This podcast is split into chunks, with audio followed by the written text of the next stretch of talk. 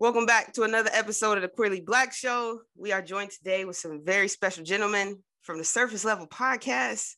We have Mr. Jordan Randall and Mr. Tony. Y'all tell the people about yourselves. We, Jordan, you go ahead, kick it off. All right, yeah. So um, I'm Jordan. I am I'm gay. I from I'm from Trenton, New Jersey. I went to Howard University for undergrad. I studied marketing. I currently live in New York City, and like I said, we uh, Tony and I, and then as a third person, Devon Epps. We host Surface Level Podcast, which is um, creating a, a, a, community of queer and Black folks who are fearless in thought and curious at heart. Um, so that's what we try to do is try to have a lot of conversations that are affecting our community. Um, so we take we pick a different topic every week, and we sort of go beneath the surface level. Yeah. And hey everybody, so I'm Tony. I um I'm also gay, and um, I I went to Howard University as well. Um, but I was I was born in the Bronx, raised in Virginia, small small county called Buckingham in Central Virginia, nearest to Charlottesville. That's where people most um, are familiar with. And um, I live in New York. I live in Harlem. And like I said, I went to Howard University.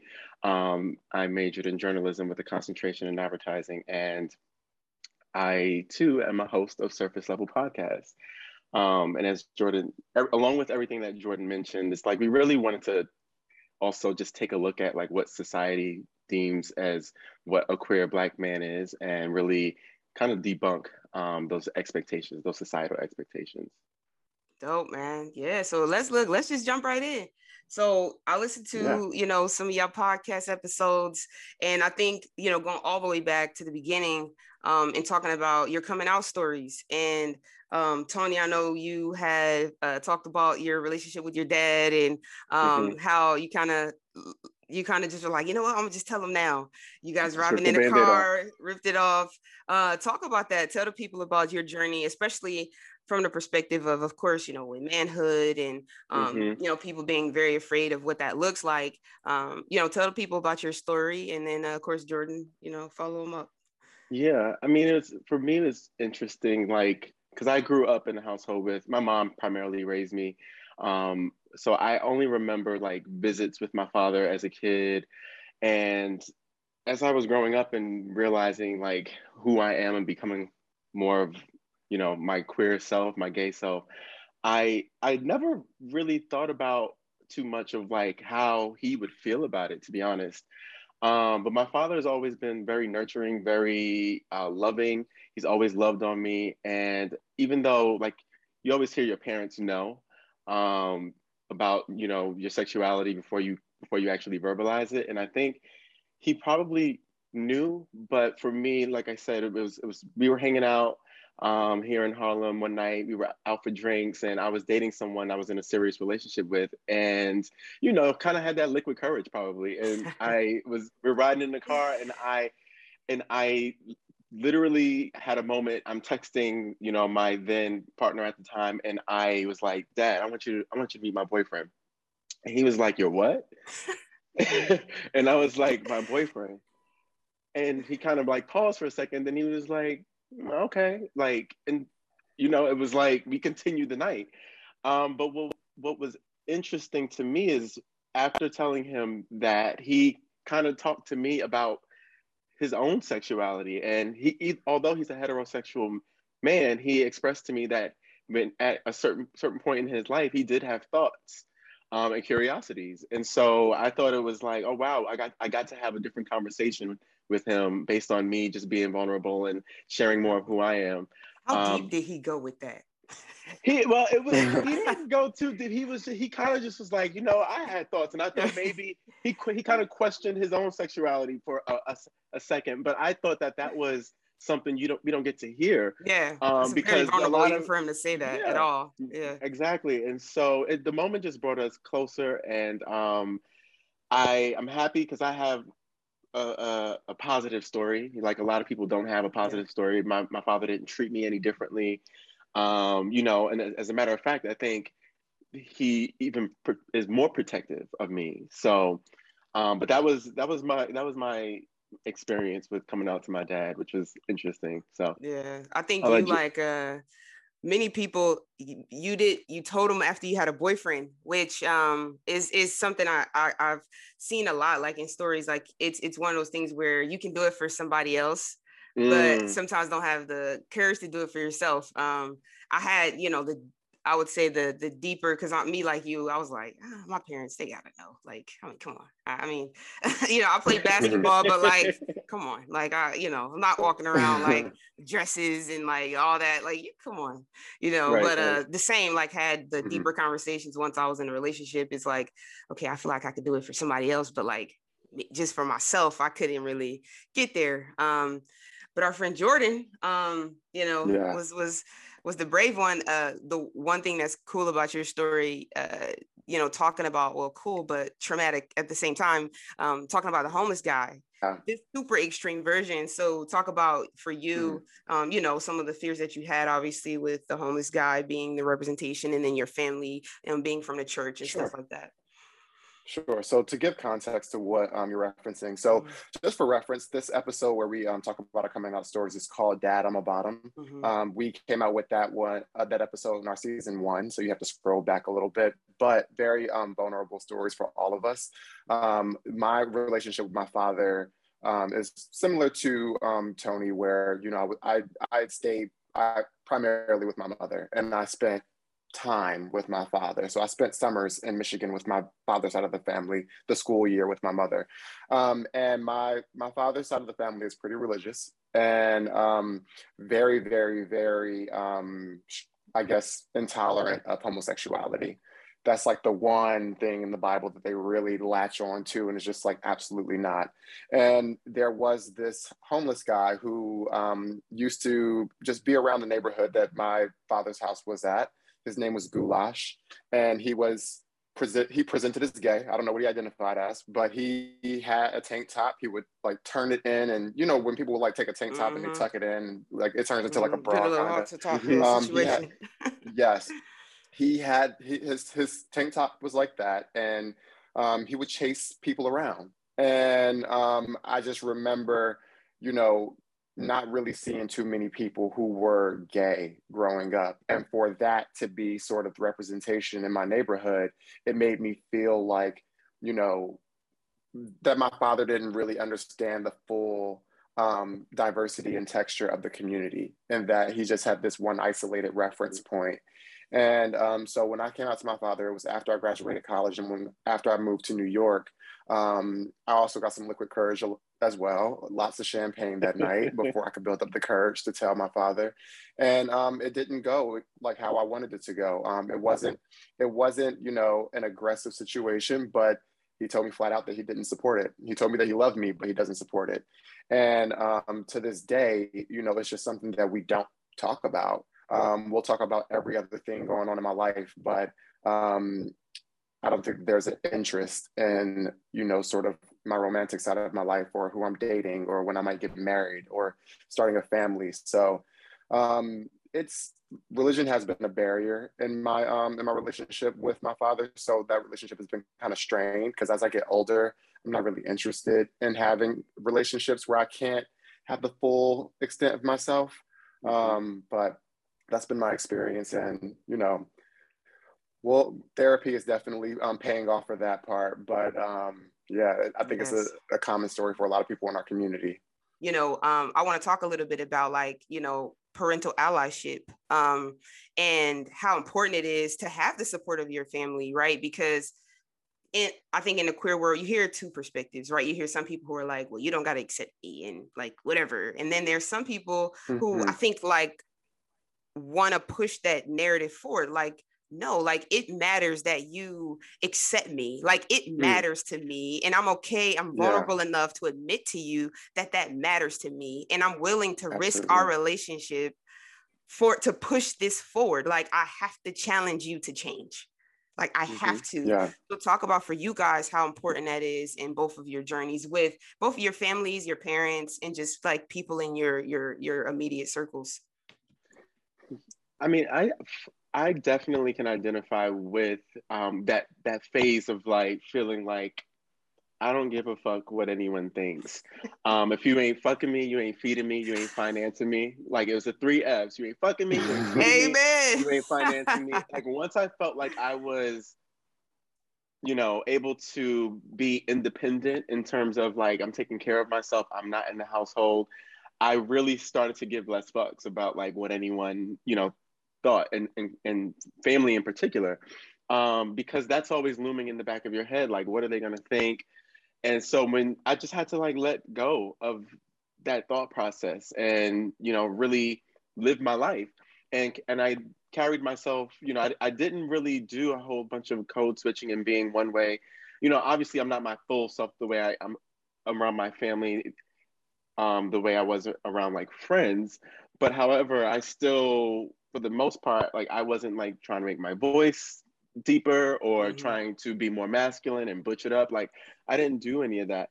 Now, on the flip side of that, I do, you know, now I because I've, I think I have a, a one of the unique situations where both my parents accepted me, and when I verbalized to both of them that I was gay, you know, I didn't get the the backlash or the disappointment or any of that, and so it it it and I realized it was important. You know, I as much as I was like, you know, fuck what anyone thinks and you know, I'm gonna do me, like that support does matter. Yeah, hundred percent. Uh it really does. And when you when you sit with yourself and you you have a moment to think about it, you're like, I am hurt. You know, if my, my parents kind of don't accept me for my whole self, that is heartbreaking. Mm-hmm. Mm-hmm.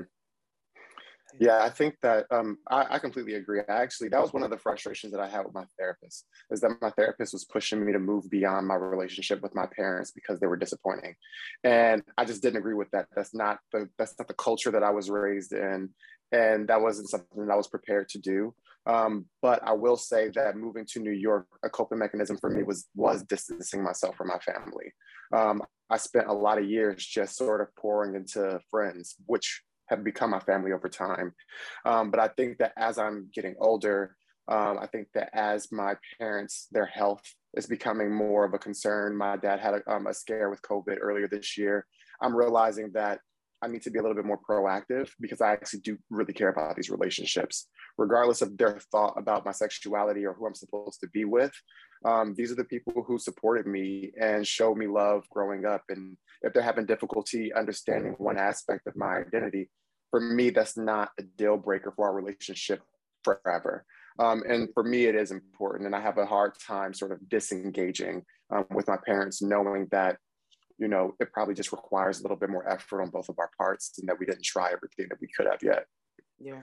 But, and, but Jordan didn't, because you raised a good point about you being proactive. And I'm like, I know as as the children, we think like, why am I the one that has to be the adult and like raise, yeah. raise the conversation? And I, I think I remember talking to you about being like, sometimes that's the role we have to play because yeah. we are a little mm-hmm. bit further in thought process than they are, and we have to bring them to where we are. So and also i think that as we get older you you just realize like as you become like an act like grow into the adult that you are today i think that you realize like yeah these are my parents but these are still just like human beings adults who have communication issues who have like mm-hmm. conflict management issues don't know how to like mediate like difficult just like things. Like no one just because they're your parent doesn't mean that they are just naturally stronger. right. They don't have, they, they might not have the tools and their parents may not have the tools. So yeah, they're just whoever older. has them. they just exactly. happen to be older. Um, and I always, the, the, the way that I kind of uh, communicate that is like, I think every generation has their own burden to carry. Right. And I, my, for, I always talk about how for us being educated and being black you operate in corporate America in these spaces where sometimes they people have never even experienced a black person, right? Like I had a boss mm-hmm. that had never interacted with a black person. She was she worked in a like small accounting firm, and then coming to uh, a, you know the Fortune 500 company we were working at, she was like. I didn't really like interact. My world was not black, right? So there's mm-hmm. all these mm-hmm hate to call them burdens, but that's what they are, right? Is they're seeing us yeah. and experiencing us for the first time. And they're like, you know, your hair is different, or the way that we talk is different, where we you know, uh, we were raised in a very strong, you know, expression of how we feel. And, you know, we talk with our mm. face and, you know, culturally we're just different. And so a lot of times you know and my wife is on the other side me i'm like you know what? If people are asking questions about being black or being gay i just answer them freely. She's like no like don't touch my hair. Don't ask me about that. You have google just like i do. Don't ask me nothing. And that's for her she's like no like they need to they need to get with it. Like you know your, i'm your not wife, your wife yeah your wife sounds yeah. like our, our third host of the show, Damon. Very much that mentality. Yeah, like, she's like, no, you go do it yourself. You have Google. You can figure everything else out. Like, leave me alone. Um, but I think on top of that, then we're gay. So it's like, okay, so not only mm-hmm. do I mm-hmm. have to deal with this at work of being black and uh, you know assimilating to this culture, mm-hmm. but now I got to be at home and I got to teach you about like don't call a man a, a derogatory word that me you know or don't call me mm-hmm. a dyke or don't like don't like not have to educate you on this or don't ask yeah. how we have sex or don't ask me these weird questions like now i gotta come over here and talk to you about this too you know so it's just that extra right. layer so to your point about parents like they don't know they like we can challenge them in the way that we choose like if it's okay i'll have this conversation with you or like mom really? Like this is what you're gonna do? Um so talk about like experiences where like you've had to like you've looked at somebody like really? Like are we still here? Have you guys had those experiences? Um I'm trying to think. Recent, recently no. Um and also like I, I just think that now i just kind of and i'll speak more so to like the gay thing because i feel like the environments that i'm at and in New York City, most people have had experience with um with black people. So for like the gay thing, I like I just lean into it. Like I sort like if I'm in like a corporate environment, I'll just casually like bring up like, oh, I'm going on a date with this guy to like tomorrow. Like I don't make like a big thing, mm-hmm. but I do like let people know, um, you know, who I am just so that we can just like let's avoid all of the awkward like what's going mm-hmm. on. Like it doesn't need to be strange. Like you wouldn't be strange with me talking about you know whatever guy you think is handsome like or, right. or what celebrity crush you have. Like let's not act like i have to like you know gather everybody in the conference room and make an announcement. Um, so i haven't really had those moments uh, yet. And honestly with my family um, on my dad's side of the family, they, they just ignore it. They don't bring up anything with sexuality. My mom's side of the family, they are starting to lean into conversations about it. Um, and they are starting to like test the waters. They were really nervous for a long time because I don't think they knew what questions were appropriate to your mm-hmm. point, And they weren't necessarily doing the research either. Um, so they mm-hmm. just, mm-hmm. their solution was to just hold back. Um, but I think there, I think honestly, starting the podcast has made a lot of people in my life and around my life more comfortable having conversations with me um, as it pertains to my sexuality because I think they're seeing that I'm more comfortable with it. Yeah. Uh, as it relates to the office, it's it's like you got to normalize just being yourself. So when you casually drop like, "Oh, my boyfriend," or "Oh, I'm going on a date with," like you you do it it, like like it's like it's normal because it mm-hmm. is. You know, you don't make it a big deal. Um, and uh, you know, outside of that, you know, office chatter happens. So if you if you don't, people are going to have have a narrative for you. You know, yep. people are going to. So Jordan, what do you think right. about like that's it gives yeah. that in the office space. Did you see and the so, Ellen DeGeneres show last night? You're like seriously. and when it, and when as it relates to family, like I never really had a um, a moment that felt like I was being um something was being dangled in front of me that in a way that was like you know um, that I'm not into that it, there was sort of sort of like what Jordan was saying when the family starts talking and had, having conversations about you. I do remember like my one of my aunts came up to me and she was like, "So," she was like, "I I know." I know. And, she, this is my aunt I'm cool with. And so she and, and I was like, okay. And she was like, so I, but I, I need to know and I want to know because like family is asking like oh. what do oh. I what sh- like what should I say? Do I need to have the united front or and I was like don't say anything. Right.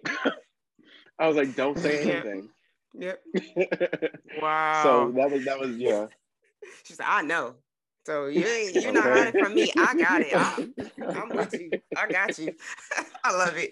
Um, so talk about the podcast. So um, some of the topics I I, I kind of want to know like have there the you know the feedback from people who've you know been freed from you guys' podcast, and then does your family listen and what are some of the the I would say more controversial things that you guys have talked about um, on the show and have gotten like feedback from that you've been like, all right, okay, I think we're moving towards something here.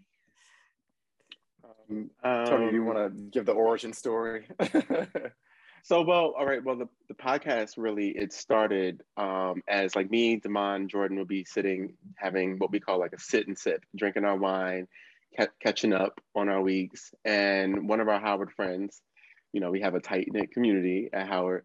Um, she FaceTimed us and she was jokingly, you know, joking, but said, you guys should start a podcast. But then she wasn't joking because she called again one time and she was like, no, you guys need to start a podcast. And we're like, everyone's doing a podcast. Like, why should we, like, what do we have to offer? And so Jordan Demond and I sat and we looked at each other and we said, we have these careers, you know, let's put some of our talents to use for something for ourselves. And we decided in an instant to do the podcast.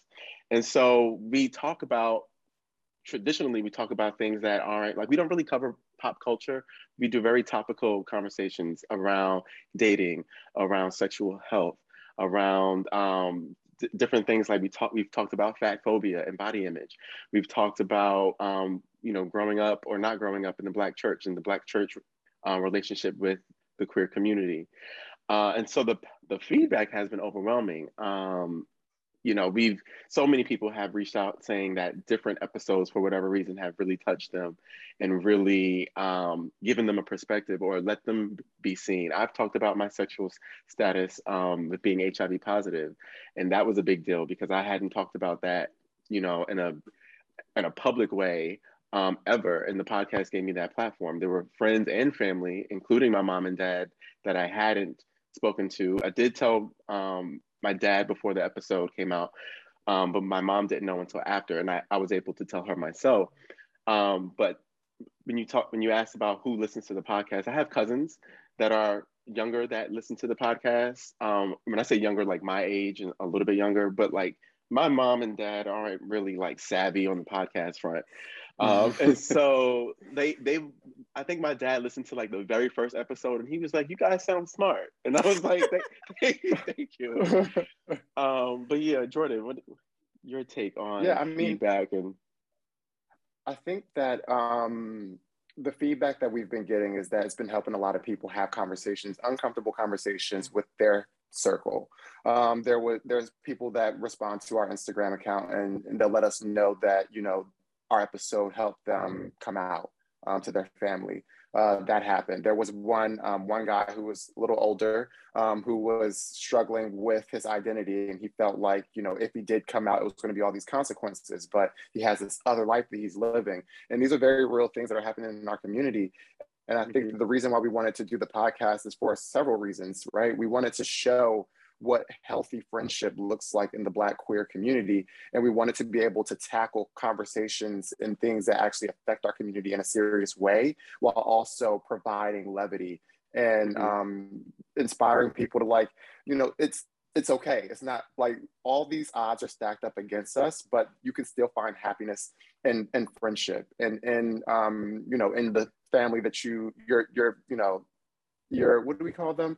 Not your, your chosen your family. family. Chosen, your chosen yeah. family. Yes. I was like, wow, what?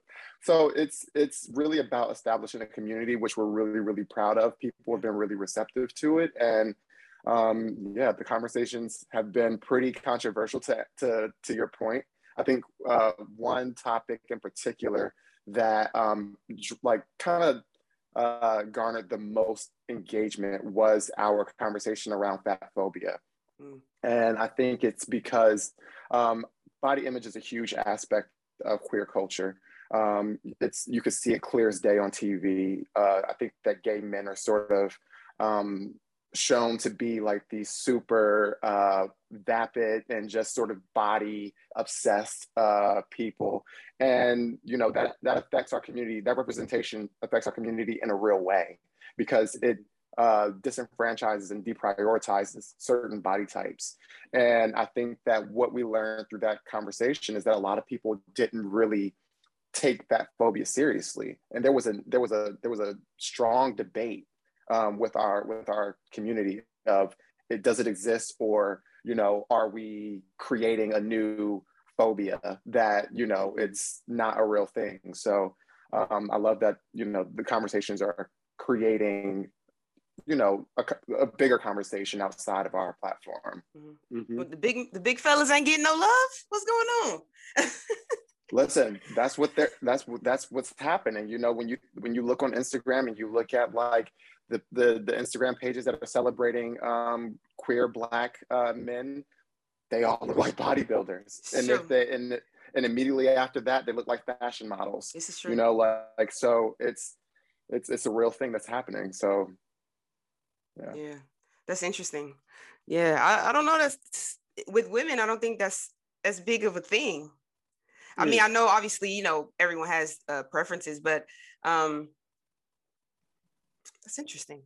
That's very interesting. Yeah i mean I, but i think that kind of would make sense to me. I, I like mm-hmm. you saying that i don't i don't think i've like heard that point of view but like jordan was saying when it comes to very specifically within the gay community mm-hmm. you know your image and and looking a certain way is very much so you know a lot of what the lifestyle entails. It's like yeah. and it's looking good and then you're going out to like especially if you're in a metropolitan city like we are here in new york or if you're in la or somewhere like where how you look is a, a big part of how people um like consume you. Value you and, yeah. yeah. Uh-huh. yeah yeah, no, that that that makes sense to me, and I, I am glad you brought up uh, metropolitan areas. I wanted to talk to you guys about um, dating in transient cities, right? Because I think, like, obviously DC and you know places like DC, New York, LA, Atlanta, to an extent, um, dating in those cities I'm curious about I from my perspective, because I've been in a relationship for so long, right? Like for me, it's like you know one relationship and not experiencing the dating aspect there are a lot of people who who do though. And i know for us living in a major area is important because of representation. It just is what it is. Like i can't live in the middle of nowhere because i'm a gay black woman. And that's just for me. That's just what mm-hmm. it is right? And i think um yeah. but then also the next level of having to date right? Like but dating in a transient city, a place where people are kind of moving in and out, right? Like you could meet somebody, have a great connection, and they're like, "Yeah, but I'm leaving in a month, or I'm leaving in a year," right? To go, yeah. whether they're a creative and they, you know, travel a lot, or whether um, they're, you know, moving around for their their corporate career, or they're just like, "Yeah, I'm just here for a little while to test it out." Um, so, mm-hmm. talk about your experiences with that, just in terms of building community, and then also dating in places where people are just kind of moving pretty rapidly.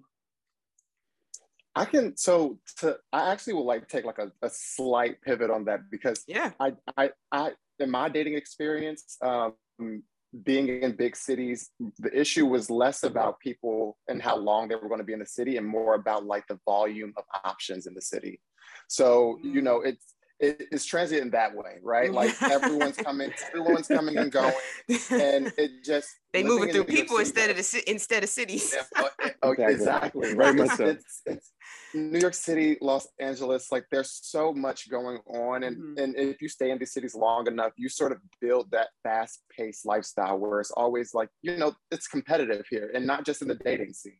It's competitive, competitive professionally. Like the rents are crazy. So you have to figure out how you're going to hustle and get your, yeah. get your bag.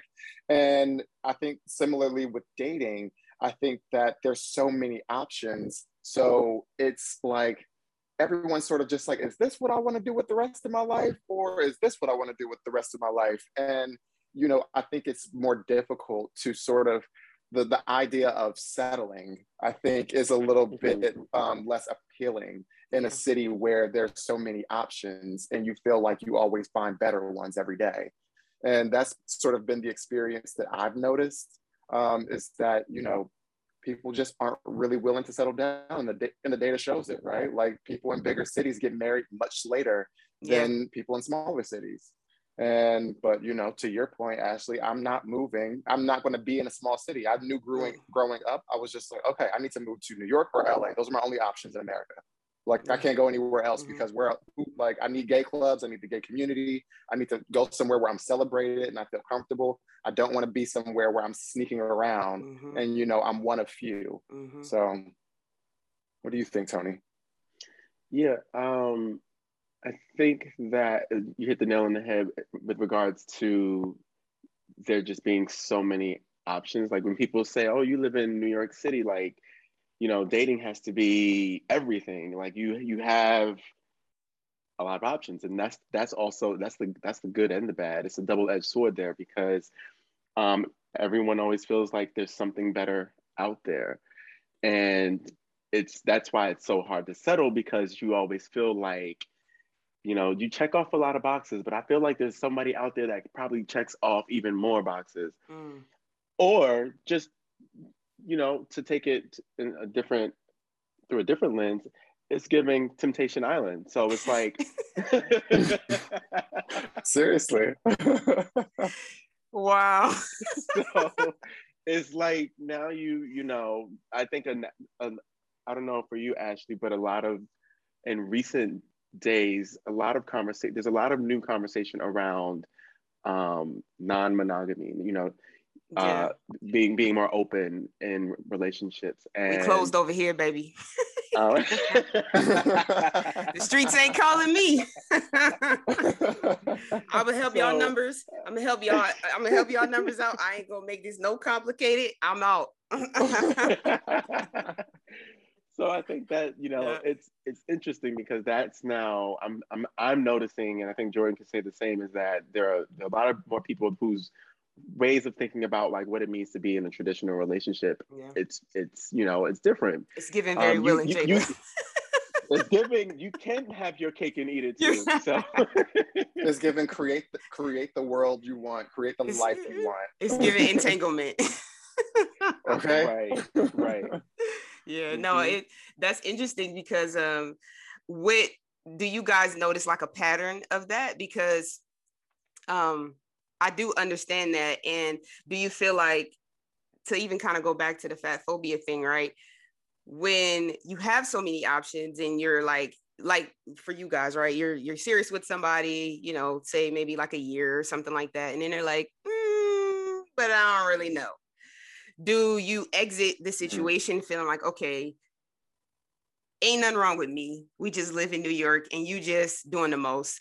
Or do you kind of mm-hmm. take the relationship and feel like i have to continue continue to improve myself but not because you personally decided that but because this situation forced you to reflect and be like hmm is this is there something more that i need to do and then going back to the fat phobia thing do you feel like that also is a part of dating in that type of environment where you feel like you have to be the best of the best for someone to consider you at that level of like commitment like this is a hmm. part of that package yeah i mean i think to answer to answer your first question um i take sort of like rejection or things uh, ending really, really personally. So I think for a long time in my dating experience, when things or when the other person decided that they weren't interested, I immediately took that as I did something wrong or like I needed to like reflect. And I'm in a place now where I'm kind of realizing that a lot of people are dealing with a lot more than they actually communicate. Mm-hmm. Um, and I think that people back away from um, from situations for a lot of different reasons. Like I know someone, they actually like told me, like they actually broke it down to me after like maybe a year after we stopped talking, that they had abandonment issues with their mm. parents. And that being like they felt like they were getting too close to me. And I guess the fear of me not being there was greater than their confidence that they should go move forward with a full relationship. And I didn't have that context before. You know, before I was just thinking like, what's wrong with me? You know what I mean? And I think that that helped me understand that people deal with so much more trauma than we'll ever know because you know we're not, especially our generation, is not really accustomed to sharing all of our vulnerabilities. You know, I think the younger generation is becoming more comfortable with, you know, being expressive and showing people when they're sad or when they feel less than we are still working through that. You know, our generation is the generation that's getting into therapy. So I think that that's that's one of the things to consider um, with dating. And then in terms of just like making yourself, I guess, um, a valuable or a, a, a eligible bachelor, um, I you know I do think about that. I do I do think that your image plays a role. Like we, Tony and I, we we live in we live in New York City. We both work in marketing, so like our a lot of our life is sort of like a part of this ecosystem that's very like I won't say flashy, but it's yes. it's a lifestyle, mm-hmm, you know, sure. and people people value certain things and people um people will consider certain things that have more things going on. And mm-hmm. So I, you know, a, part of me, I would like to say that I go to the gym for mental health, but I don't sometimes. Sometimes I go to the gym because I just really want a six pack. And I think that it's going to really help help you know help me get you know maybe the partner that i'm interested in that i'm too mm-hmm. shy to talk to so i'm not you know i'm not too proud to say that you know i have insecurities and that you know i want to feel special too and that i do things that um is, are superficial and hopefully will you know make people value me more but i think the, the idea that i'm trying to communicate is that that's also rooted in trauma you know, mm-hmm. and just trying to figure out, you know, how we can sort of work through those things and be more about just like finding your own happiness and gravitating towards the people who love you regardless of those things. Yeah. Yeah. Yeah. I think that um, when people get into, at least when, and for me, if I'm going to get into a relationship, I am considering the work that it takes to be in one. And so I don't want to like I'm more intentional when I'm dating. I'm asking questions in the beginning, getting to know someone really, and you know, on those first few dates before getting too far down the road and a year later, um, having that moment. Not to say that you can't still have that moment a year later and look up and be like, hmm, is this really what I want? But I think I'm less, uh, you know, quick to just make a rash decision and be like, I'm done with this, and more in, inclined to like actually put in the work to figure out what's happening here and having conversations and working through it. And then as it pertains to um, like the fat phobia and like wanting to look um, your best and stuff like that. I, I mean, in my, I, we've talked about this like on that episode on, um, it's called Skinny Legends. Um, wait, is it called Skinny Legends only? Yes. Skinny Legends only, yeah. Yeah, Skinny Legends only. Um, we shout out to the titles, about... so creative. you know, I love it. Little, little well, we wanted it to be a little, little provocative, a little spicy. But, but we we talk about the fact that people want, like, who doesn't want to look their best, right? Basically, um, we think that regardless of what state you're in of how you want to personally look, I think that most people do you know strive to want to to look their best and there should be no shame in in wanting that. So. Yeah. It's the donuts for me. Look.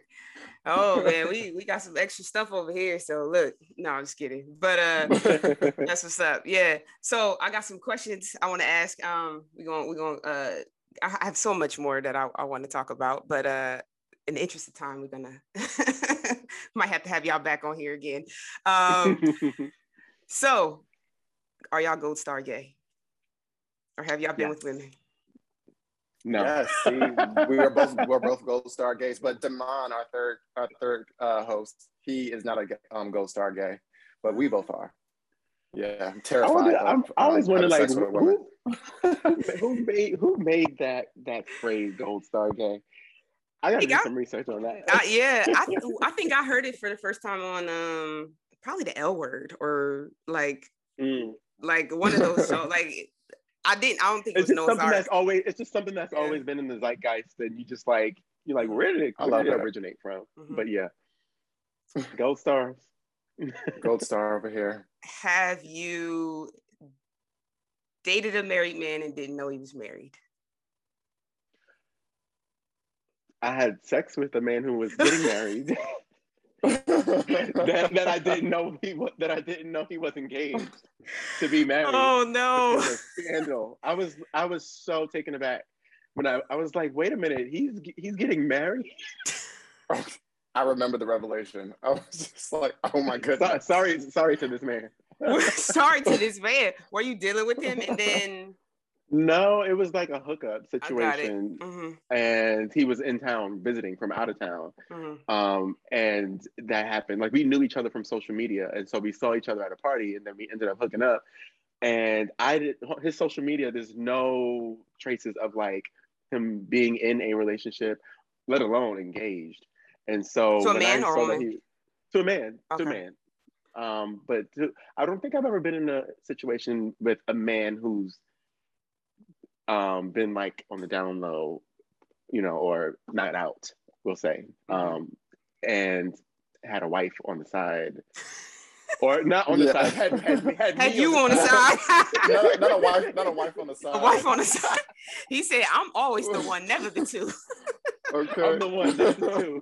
It's the confidence for me. yeah, no, you, I, don't think, I, I, don't think I have either. No, I don't think. And if I did, I I still don't know. So I don't, I don't think I ever have. No, I don't think I've ever um, been with anyone who's who's married. That's that's. that's I wish I had a fun story to tell. no, no, that's that's that's what's up.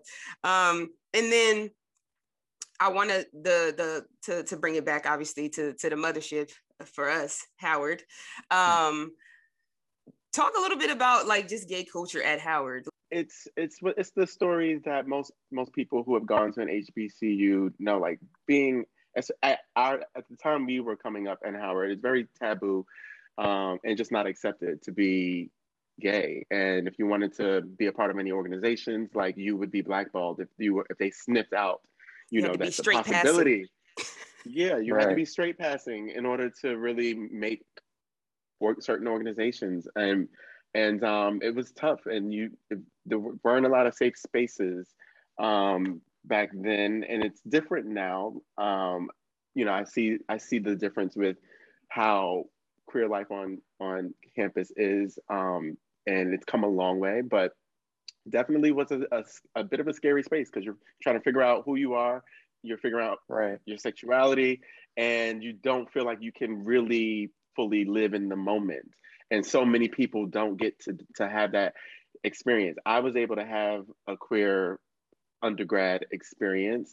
Um, and I, I'm grateful that I was that I got there somehow because it, my experience was just so much more dynamic. But there's so many people that don't get to have that when they're in their undergrad. They come out after leaving Howard, um, and they don't get to have that full experience of being like gay and and out and living that lifestyle while you're you know in college. It's so much fun and you miss out on that. And a lot of people that's the one thing i hear from people like i wish i was able to have that experience. Yeah. Were you you were you were out at howard?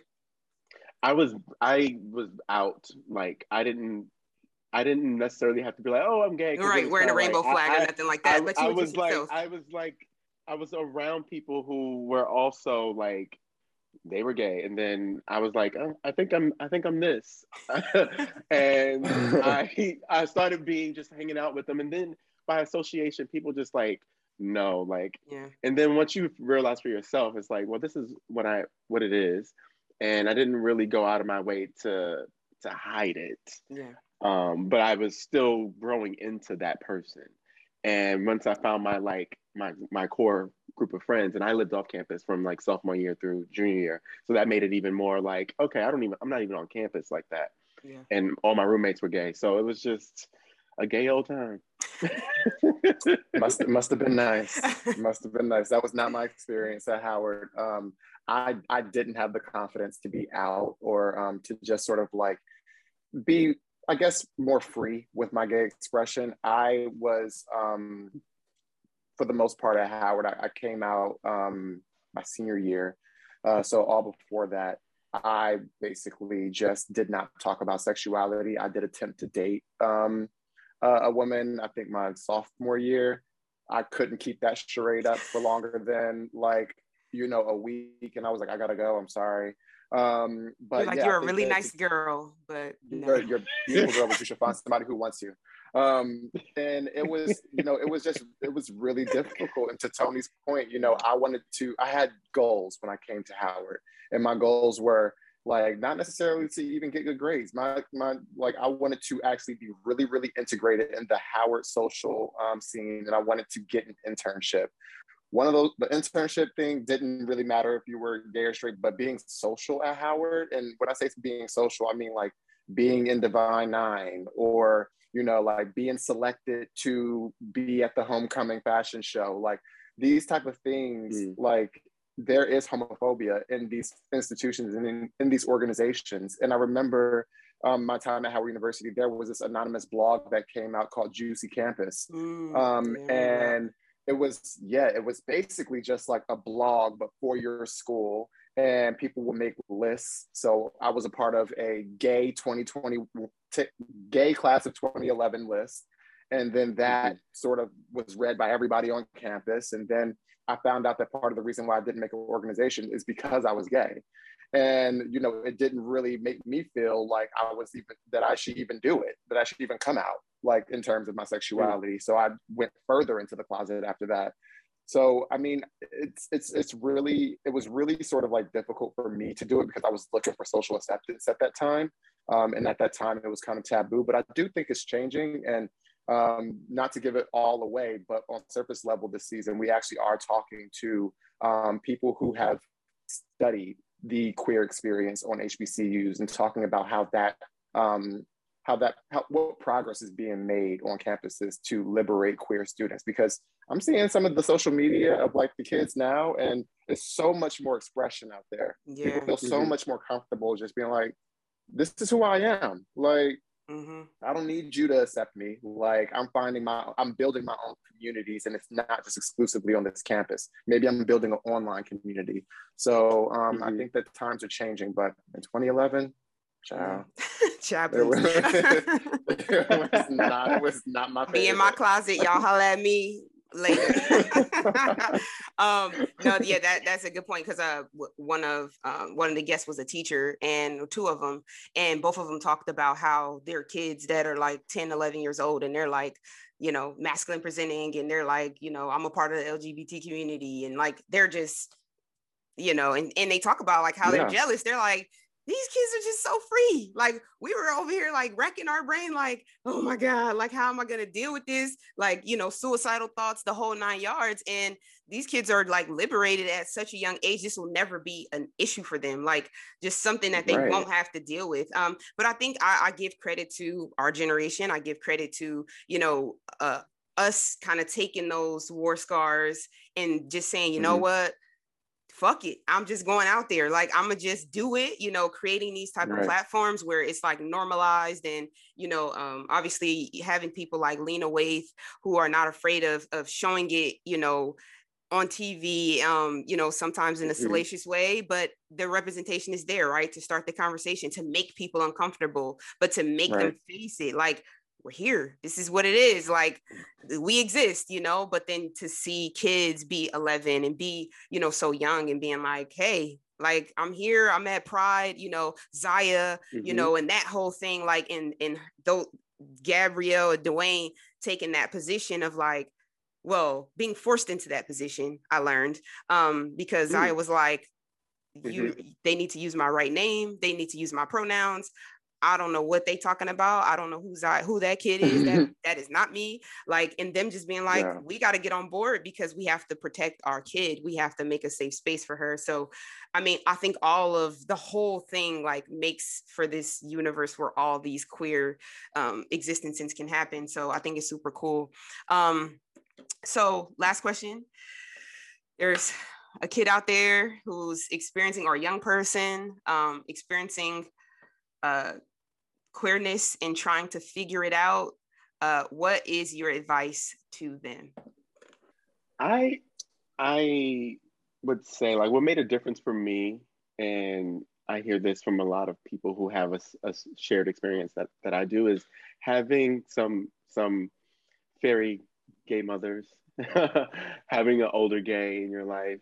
Um, I if you if you can if you know someone like i think that that was just helpful for me um to just have someone that was able to like show me the ropes um and that even that doesn't always that's not always the case though but like advice outside of that, outside of maybe finding someone that can maybe, you know, help you in that way and be sort of like a mentor, um, just taking things one day at a time. Um, find finding resources. Like if, I think I didn't know to do any research to to know that there might be things out there that I could there that there are resources out there for me. Like there are podcasts out there now. There's there's so much going on and so much content like great content like you're you're doing like you're putting out um, that if, if nothing else it'll help them to feel seen and feel like they're not alone in this world. And they're not by themselves.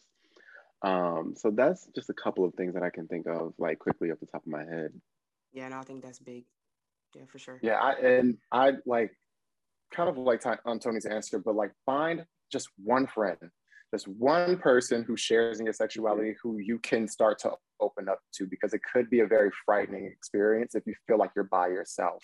And I think that a lot of times when people are sort of like unsure about their queerness, they're apprehensive about getting close to another queer person because you know it's queer by association for a lot of mm-hmm. straight people um, mm-hmm. But what I will say is that the value that you'll receive out of that friendship of being able to be open will hopefully be uh, beneficial enough to give you the strength to, to, to, t- to tell yourself this is how you want to live all the time.